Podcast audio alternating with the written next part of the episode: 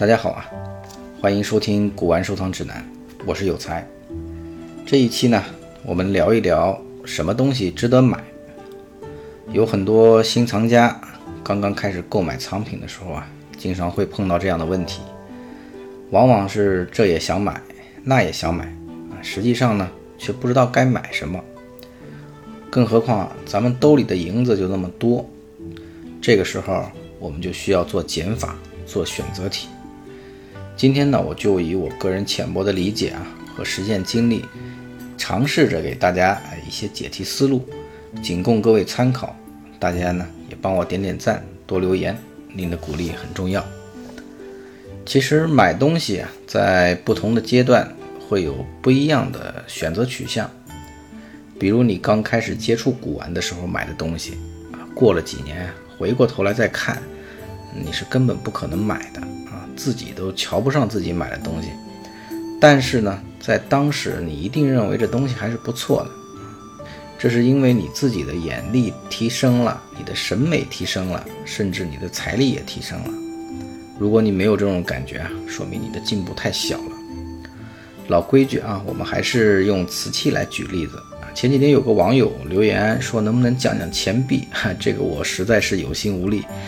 哎，但是我想说呢，这个我的这个小专题啊，其实还是以讲一些收藏中的共性问题为主，很多现象与道理还是相通的。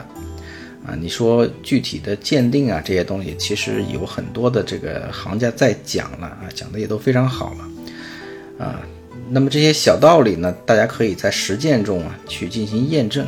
当然，根据不同的门类会有些差异，这个咱就不能抬杠了。呃，不管你是新手还是老行家呢，当你看到一件东西啊，为之心动了，那么这件东西说明就是值得买的啊。如果买的时候啊，还有那么一点点心痛啊，因为它价格肯定低不了啊，这就对了啊，就记住这个感觉啊，痛并快乐着。如果你买的时候感觉特别便宜，哎，那往往是一种不祥的预感。今天呢，正好跟我们建国兄参加一场拍卖，啊，我给他推荐了一套这个民国的花盆以及盆莲，这是成套的，画工非常的细腻，画意也很清雅，啊，给人以美的享受。更难得的是呢，这个花盆和盆莲呢。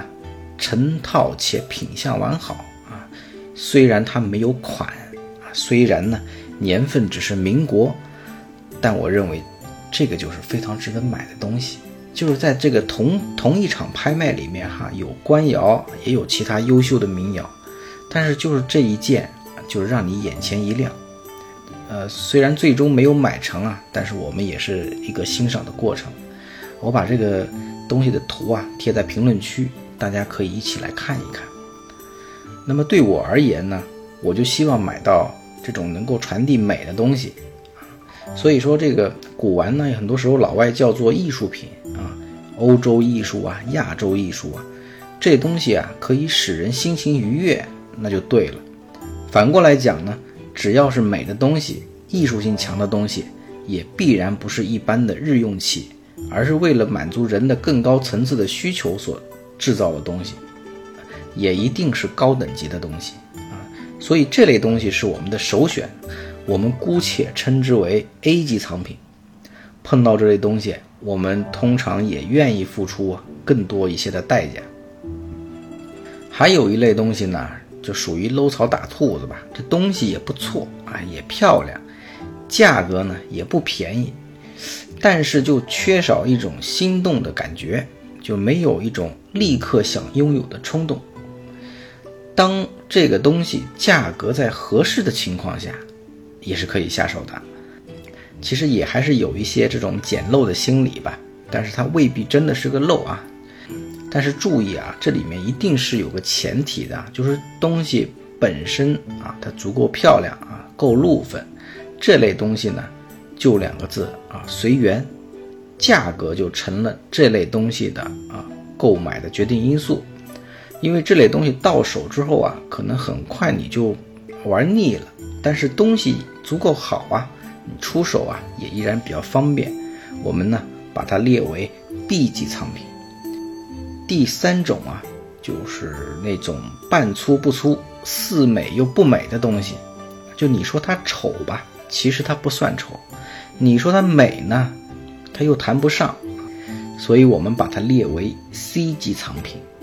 这类东西实际上还是很多的藏友接触最多的。因为个人建议呢，不要多买啊。如果说我们是为了学习，是可以适当买一些的。这个里面就有一个。取舍的问题，比如说你一年有十万块钱预算去买东西，但是如果你买小几千的东西啊，你能买几十件，你你也能玩的不亦乐乎，但是你就无法向上突破，就看不到更高处的风景。如果是我啊，换做我的话，我大概会分成，比如说五三二，对吧？我就买三件啊，一件是我认为就是这个，呃，其中一件呢，我就。准备稍微好一点的两件呢，也不能太次哈，因为你十万块钱买一件东西啊，这个可玩性就比较差了啊。你一年就盯着那一件东西，你可能有点受不了啊。你买个两三件啊，保证呢有几件可以倒着玩儿。哎，在这样的情况下呢，尽可能保证这个藏品的质量。有的时候真的是十件抵不上人家一件，这东西就不是以数量取胜的。第四种啊。那就是毫无美感，纯粹是个老这类呀，我们把它归成第一类。个人建议啊，这种就不要买了。嗯，它既没有观赏性，也没有投资价值。你与其买这个呢，还不如买更好一点的瓷片还有学习的价值。这里啊，就延伸出一个话题啊，叫宁买金残，不买普全。就很多器物历经百年的岁月。品相上或多或少都会出现一些瑕疵的，这是正常的情况，也是我们在心里啊需要慢慢接受的。比如说我们刚开始买老东西的时候啊，这东西其实还是心理上面会有点疙瘩。关于这个问题呢，我肯定是倾向于啊宁买精残。当然这个里面我们要分开来说，比如说一件器物达到什么程度算作精。每个人的接受度也是不一样的，这里其实可以用价格来做个比喻啊。打个比方，这一件东西啊，全品的价格是十万，我买不起。但是呢，它的残器啊，有品相问题的，价格是三万，我能接受，并且它依然还是有很好的欣赏价值和学习价值，那我认为还是值得买的。而且这类东西，即便你再出手，也是不会亏的。所以这里的“精”可以理解为，对你来讲，目前全品价格无法承受的藏品。那么再说残，我个人接受的残啊，就是依然能保留主体的欣赏价值，比如说有一些小冲线呀、小的磕损呐、局部的脱彩呀、鸡爪呀，甚至哎老外底部给你打一洞，我觉得对你欣赏它是没有特别大的影响。啊，但是有一些大的问题，比如说，啊，缺肉了啊，掉了一块啊，碎粘了那个，呃，就比较明显啊，解口了，这种损伤啊，其实心里还是比较难以接受的。当然了，你要是成化鸡缸杯碎成渣，我也能接受，对不对？啊，还是得看什么东西，失去了欣赏价值呢，其实它就变成了标本了啊。普全呢，也就是我们上面。所说的 C 类啊和 D 类藏品啊，已经分析过了。既然说到残器呢，我们就再说说对这个修复的这个看法吧。因为现在的这个修复的手段啊，越来越先进了，有很多器物修完之后，如果不细看或者不借助工具，你都很难发现这个修复的地方在哪。这个就是高明之处，也是一门好手艺啊。比起老年间的打一溜锯钉。这种修补啊是一种进步，那么修复本身呢是没有错的，错的就是以修复为手段来欺世盗名嘛。那个人认为一件本身残破的器物，通过修复能够更加完美的去呈现它本来的面目，是完全可以接受的啊，而且更有利于我们的欣赏和学习。还有很多的藏友啊，买东西讲究原装原旧啊。这个呢，确实也是一种历史传承下来的印记。不过我个人还是喜欢这个东西还是干干净净的啊。如果碰到一些脏的啊，咱就毫不犹豫给它洗个澡，不用担心给它洗完老的变新的啊。老东西再怎么洗，它也是老的。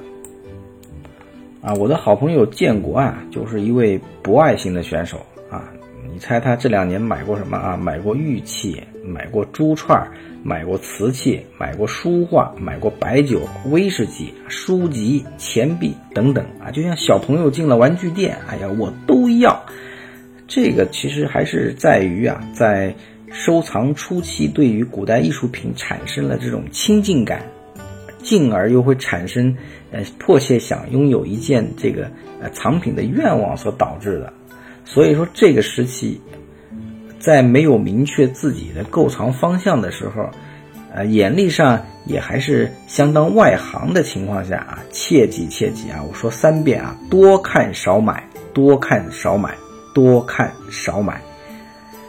多看呢，主要是让自己清楚内心的真实喜好。少买呢，是因为你还看不懂，而且真正踏上收藏之路啊，你的钱永远是不够花的啊。前期呢，我们还是节省一些弹药吧。在你度过了多看少买的阶段之后啊，你即将迎来的是眼高手低的阶段，就是你能看懂东西了啊，你能知道什么东西好了。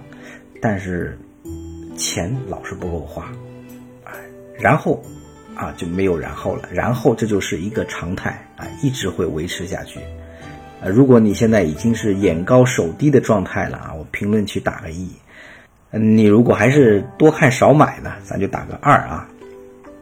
好了，今天呢先聊到这儿，希望对大家有所帮助。记得点赞留言，我是有才，关注我。收藏路上，带你走正道，少吃药。